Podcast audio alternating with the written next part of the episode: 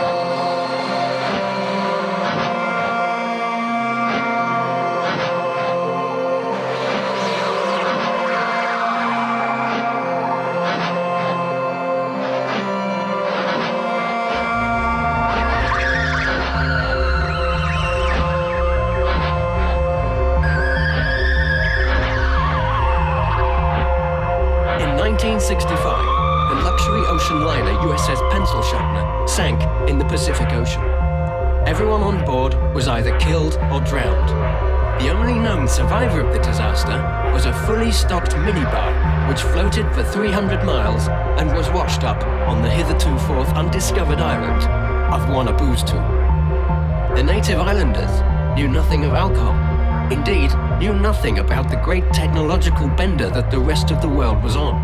They had never seen such an object before. Every full moon, the inhabitants would gather round and dance and sing devotional songs to their god, Miniba, and then drink one of the bottles, releasing the magical powers within.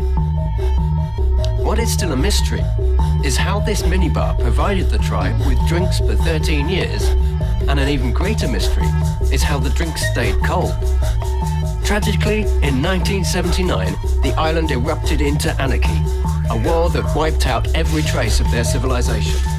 All that was left was a copy of the drinks bill which had arrived in 1978, and this, recorded by the anthropologist Wurzel Humphrey, the song of the minibar.